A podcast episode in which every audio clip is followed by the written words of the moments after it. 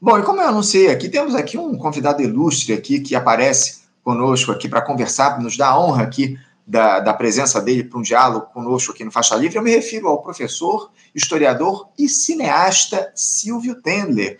Silvio Tendler, bom dia. Bom dia, Anderson, tudo bem?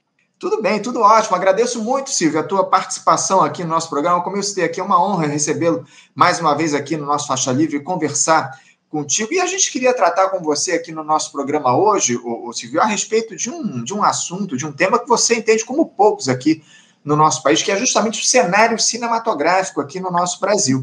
Isso porque no início desse mês de outubro, o, o Silvio, a, a, Câmara dos Deputados ela aprovou o texto substitutivo ao projeto de lei número 5.497 do ano de 2019, de autoria do ex-deputado Marcelo Calero, prorrogando a cota de tela de exibição de filmes brasileiros nas salas de cinema para até 2033. Essa matéria agora ela está aguardando apreciação lá do Senado Federal, enfim, ainda vai passar pela análise dos senadores. As salas de cinema, de acordo com o texto, elas deverão garantir um mínimo de sessões, observada a diversidade dos filmes e conforme o decreto anual do Poder Executivo. Esse texto, ele foi aprovado, ele, esse aprovado, ele também garante, Silvio, que as obras cinematográficas brasileiras premiadas em festivais internacionais ou nacionais, sejam eles ou não longa-metragem, eles deverão ter um tratamento especial. Essa proposta determina ainda que, pelo mesmo prazo que a cota de cinema, até 2033, essas empresas de distribuição de vídeos domésticos deverão ter um percentual anual de obras brasileiras cinematográficas entre os seus títulos comercializados no Brasil. A cota de tela estava há quatro anos sem nenhum tipo de atualização, Silvio. Evidente que é algo muito relevante aí para a cultura nacional, em especial para quem trabalha com audiovisual. E eu queria que você falasse um pouco a respeito da importância dessa aprovação pela Câmara dos Deputados, só lembrando que o texto ainda precisa passar pela análise dos senadores, mas a, essa cota de tela até 2033, como é que isso afeta a, o mercado cinematográfico aqui no nosso país, ô, ô Silvio? Qual é o impacto que isso provoca? Bom dia, Ademar. Bom dia, bom dia Anderson. É, eu fiquei com o Ademar na cabeça, porque eu cheguei aqui um pouco antes, fiquei ouvindo a fala brilhante dele, então troquei de nome, mas Anderson, muito obrigado pelo convite. Isso é fundamental, é fundamental, é um decreto, na verdade, a cota de tela no Brasil existe desde o governo Vargas, desde, desde o primeiro governo Vargas, porque ela é fundamental. Ela não é um privilégio dos cineastas brasileiros, ela é uma necessidade no mundo inteiro. A França tem cota de tela, os Estados Unidos têm cota de tela, todos os países têm cota de tela.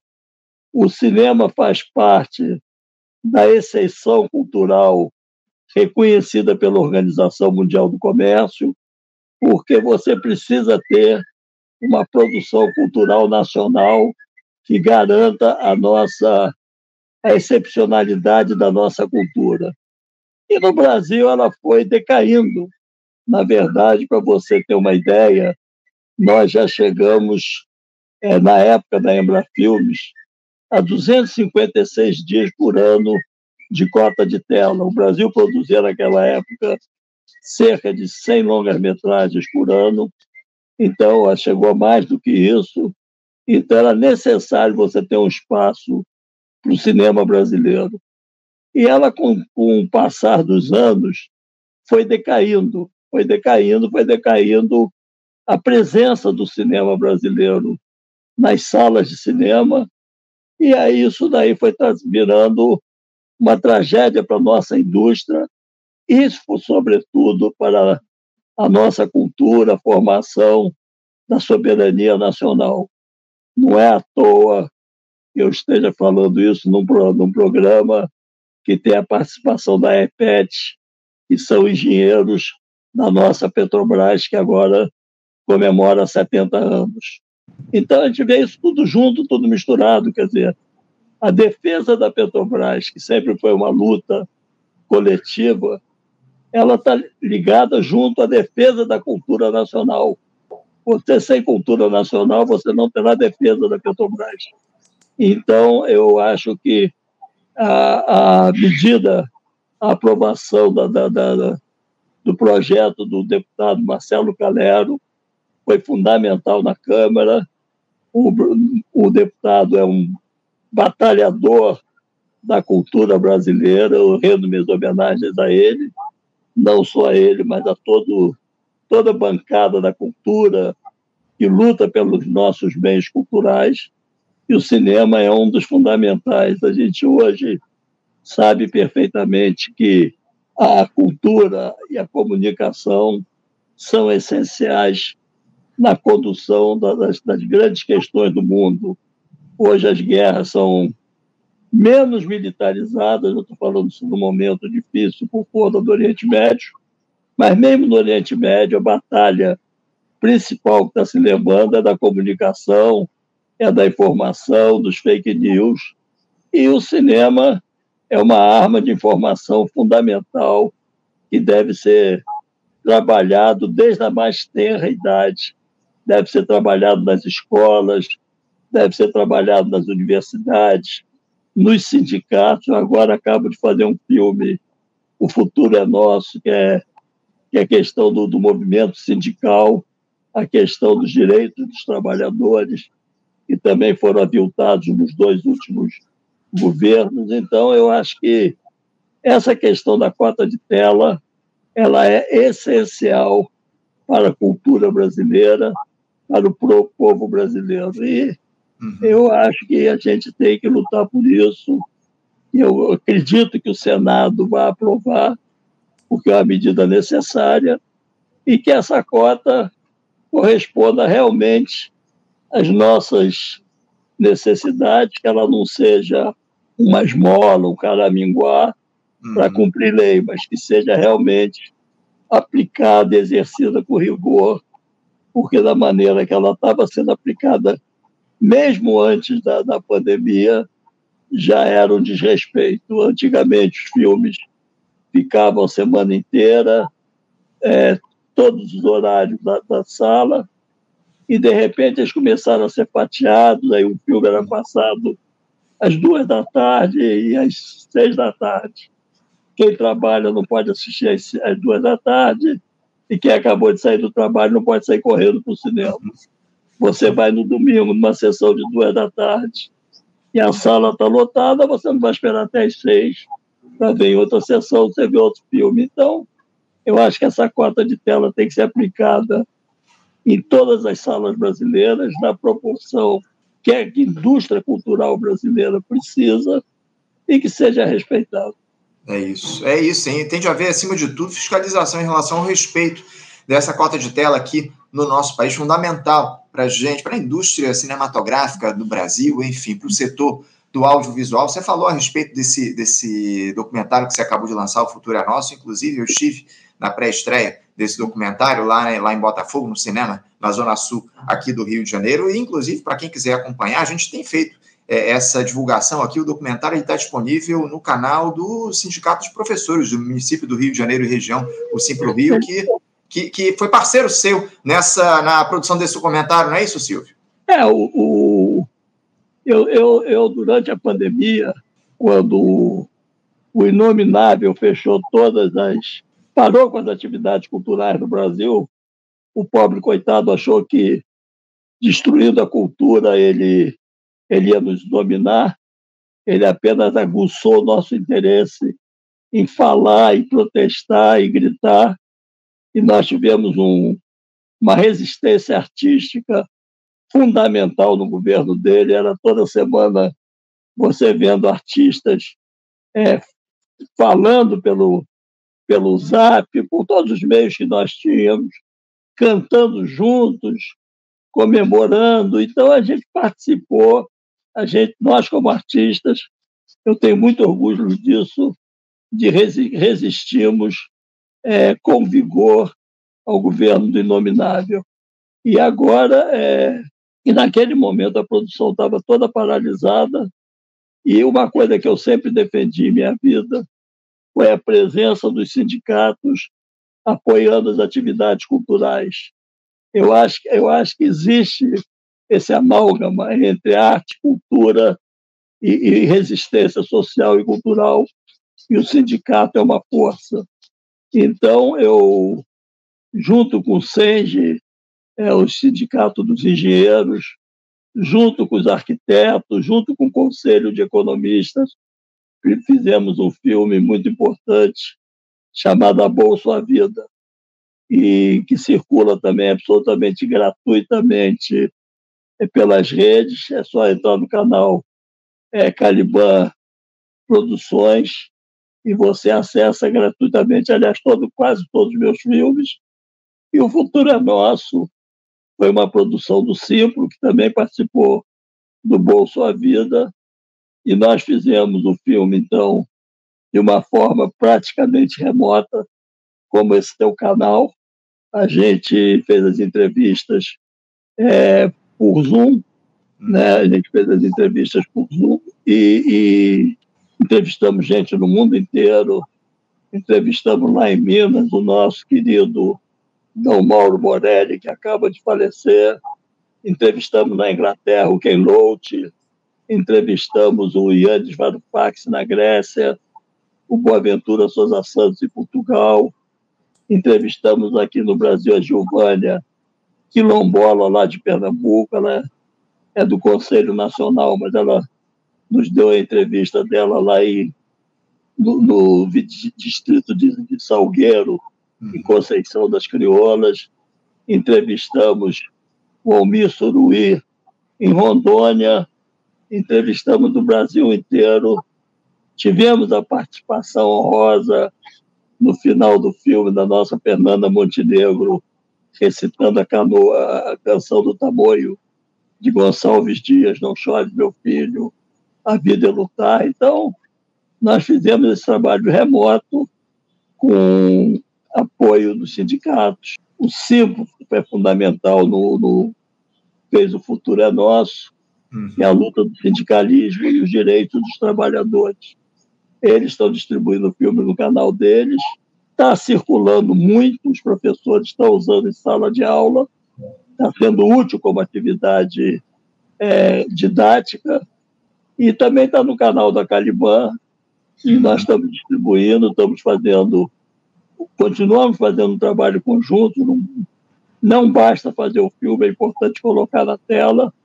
E semana passada eu tive com o Oswaldo, presidente do Simplo, nós fomos a Juiz de Fora apresentar para um, para um grupo de sindicalistas em Juiz de Fora, já que o filme é, uma, é, é dedicado ao Clodosmith Riani, que essa semana fez 102 anos, é o mais antigo sindicalista brasileiro vivo, é, lutou nos anos 60, durante o governo Jango, no período das reformas, foi preso, foi perseguido depois pela ditadura, e a gente homenageou ele nesse filme, então nada mais justo que a gente fosse apresentar o filme na cidade onde ele mora.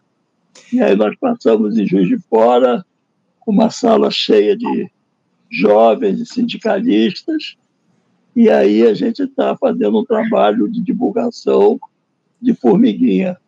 Mas está funcionando muito bem, e eu acho que é fundamental esse tipo de atividade. Que Tomara que venham outros. Não tenha dúvida, não tenha dúvida, fundamental. É, eu recomendo muito aos espectadores nossos, é um documento histórico importantíssimo, que traz um pouco da história do sindicalismo aqui no nosso país, enfim, com muitas entrevistas, como o próprio Silvio trouxe, está disponível, ele citou aqui no canal da Caliban, lá no, no YouTube, também no canal do Sindicato dos Professores do Simpro Rio. Quem quiser acessar gratuitamente pode acessar lá e assistir ao filme O Futuro é Nosso. Agora, Silvio, voltando a falar um pouco a respeito dessa questão da, da cota de tela, porque a gente teve a aprovação lá na Câmara dos Deputados é, dessa, dessa matéria, mas também aqui no Rio de Janeiro, a ALER já aprovou uma proposta semelhante aí, que assegura a cota de tela para as salas de cinema aqui no nosso estado. A legislação ela estabelece um mínimo de 24 filmes brasileiros por ano em multiplex de mais de 20 salas e o mínimo de três filmes nacionais por ano para complexos com só uma sala aberta. Apesar dessas medidas que são evidentemente importantíssimas, como a gente já citou aqui para a indústria cinematográfica, para a indústria do audiovisual aqui no nosso país, ô, Silvio, uh, não dá para dizer que a gente deixou de lado aquela subserviência em relação ao mercado cinematográfico externo, especialmente ao estadunidense. Uh, você tem visto o cinema brasileiro, em especial nessa gestão do presidente Lula, com a ministra Margarete Menezes ocupando o Ministério da Cultura, você vê uma valorização efetiva do cinema aqui no nosso país a partir dessa gestão do presidente Lula. A ministra Margarete ela tem recebido o apoio que precisa para levar à frente as políticas públicas de fomento à cultura, em especial ao cinema aqui no nosso país, Silvio?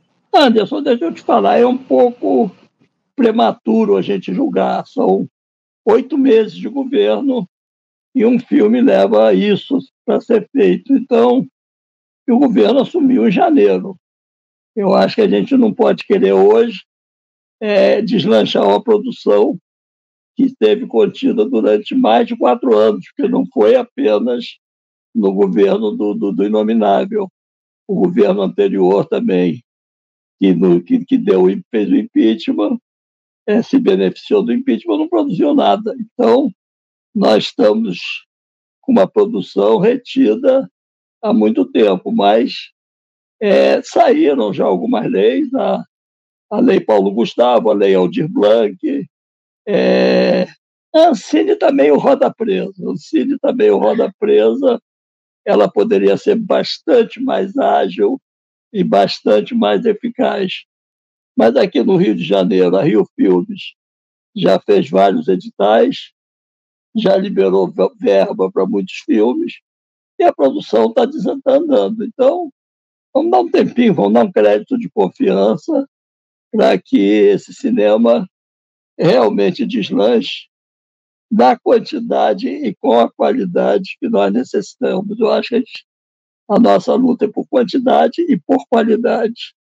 Né? O nosso querido Ernesto Che Guevara dizia que qualidade é respeito ao povo. Então, a gente tem que introduzir essa palavra no nosso vocabulário artístico-cultural também.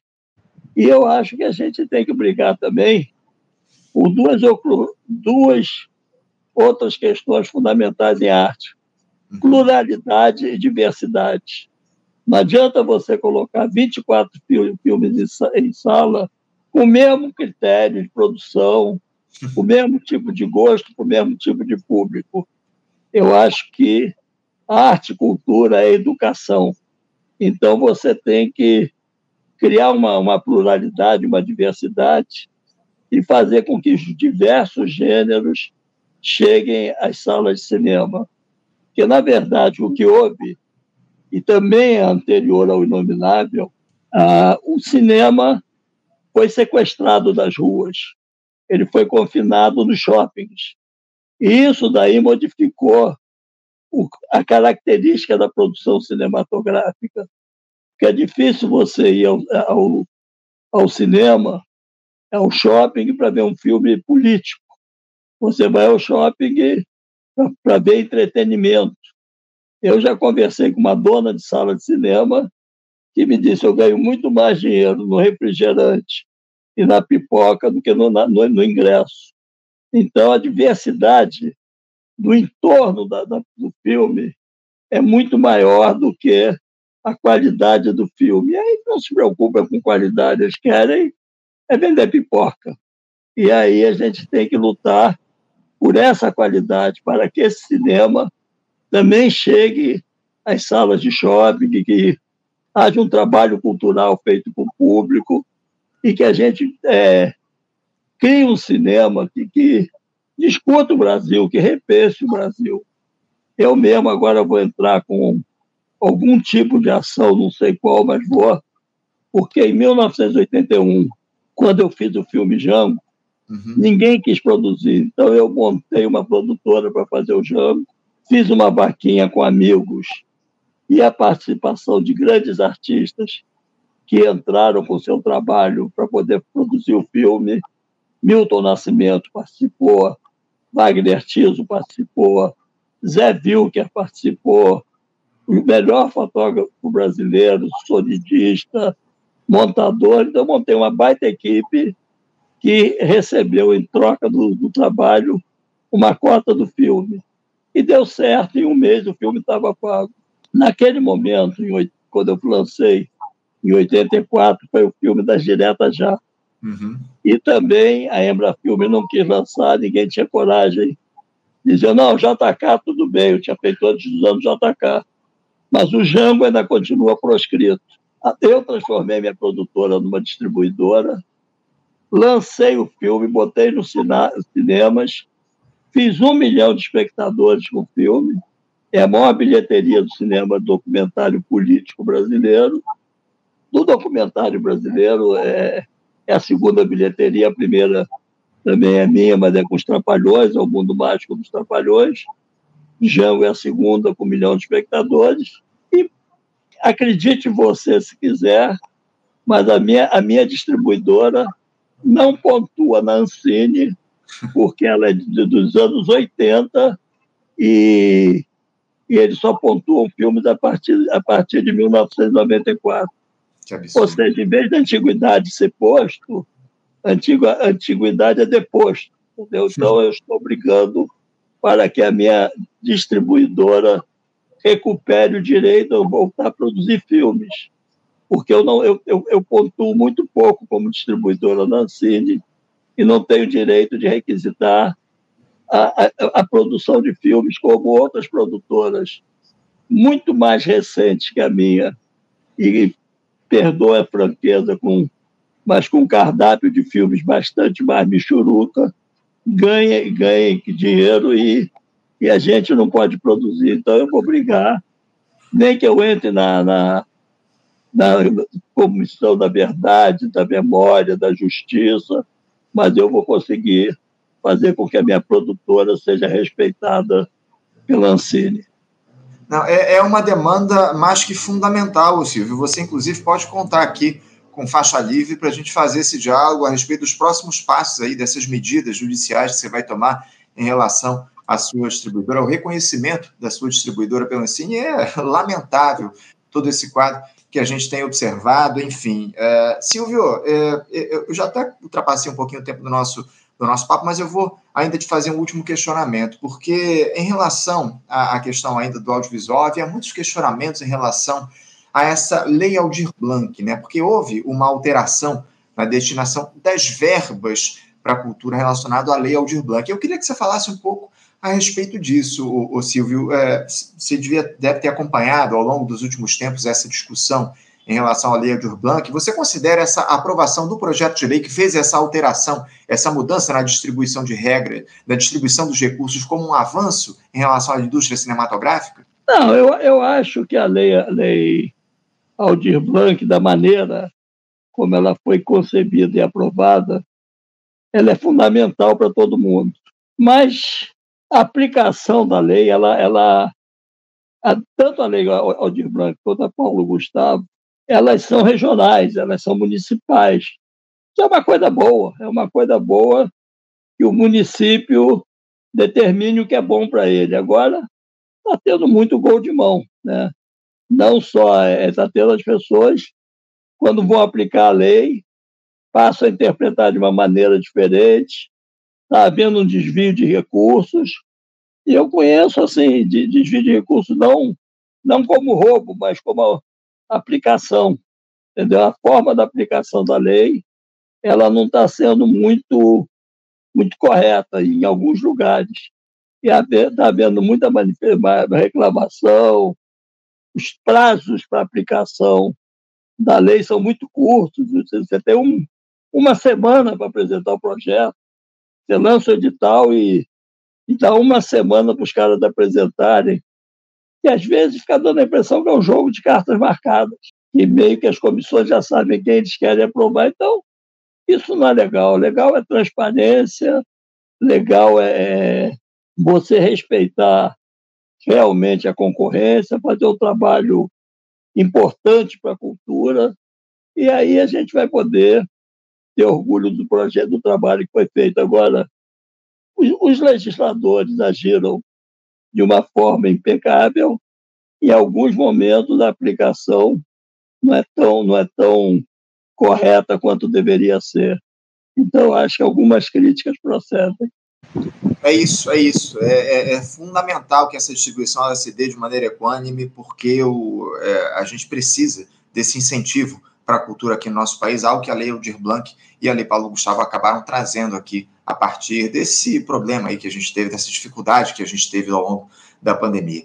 Silvio, é, mais uma vez, é sempre uma alegria contar com a tua participação aqui no Faixa Livre. Eu quero agradecer demais a tua presença com a gente fazendo esse diálogo. Mais uma vez, nos colocamos aqui à disposição para continuar acompanhando esse processo aí que deve se iniciar ao longo dos próximos, das próximas semanas em relação à sua distribuidora, ao reconhecimento pela Ancine. Quando você tiver aí novidades em relação a esse tema, por favor, entre em contato aqui para a gente, que a gente traz aqui no programa para dialogar a respeito desse tema, tá bom?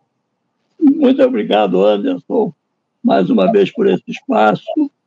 É, parabéns pelo programa Parabéns à Petrobras pelos 70 anos, parabéns à Repete, e adorei ver o lançamento dos livros, dos presentes que você dá.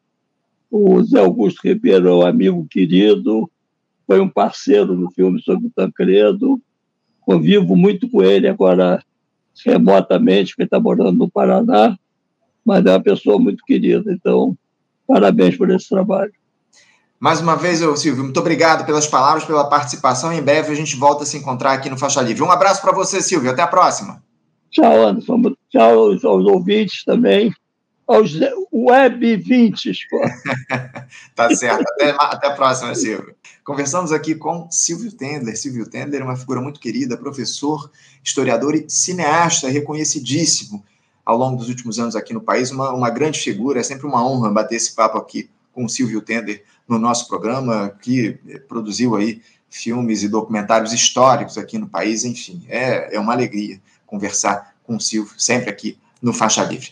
Bom, gente, vamos encerrando a edição de hoje aqui no nosso programa. Muito obrigado a todos vocês pela audiência aqui no dia de hoje. Não se esqueçam de curtir aqui as nossas publicações, enfim, compartilhar o nosso conteúdo, comentar aqui no nosso chat. Eu sempre digo aqui, a interação de vocês, espectadores, é fundamental para que Faixa Livre alcance novos públicos, enfim, para que o YouTube distribua o nosso vídeo para mais pessoas. Então deixem lá o likezinho de vocês, cliquem aqui, aqui embaixo, aqui no botãozinho curtir, você vai lá, só clicar no curtir, isso é muito importante aqui para o nosso Faixa Livre. Muito obrigado a todos pela audiência, desejo a todos uma ótima terça-feira e amanhã, a partir das 18 horas, estaremos de volta com mais uma edição do nosso Faixa Livre. Um abraço a todos e até amanhã. Você, ouvinte do Faixa Livre, pode ajudar a mantê-lo no ar. Faça sua contribuição diretamente na conta do Banco Itaú, agência 6157, conta corrente 99360, dígito 8. Esta conta encontra-se em nome do Sindicato dos Professores do Município do Rio de Janeiro e região, o Simpro Rio, uma das nossas entidades patrocinadoras, mas seus recursos são destinados exclusivamente para o financiamento do nosso programa.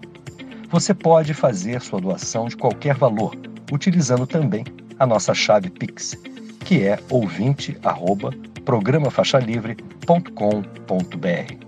Sua contribuição é fundamental para a manutenção desta trincheira progressista no ar.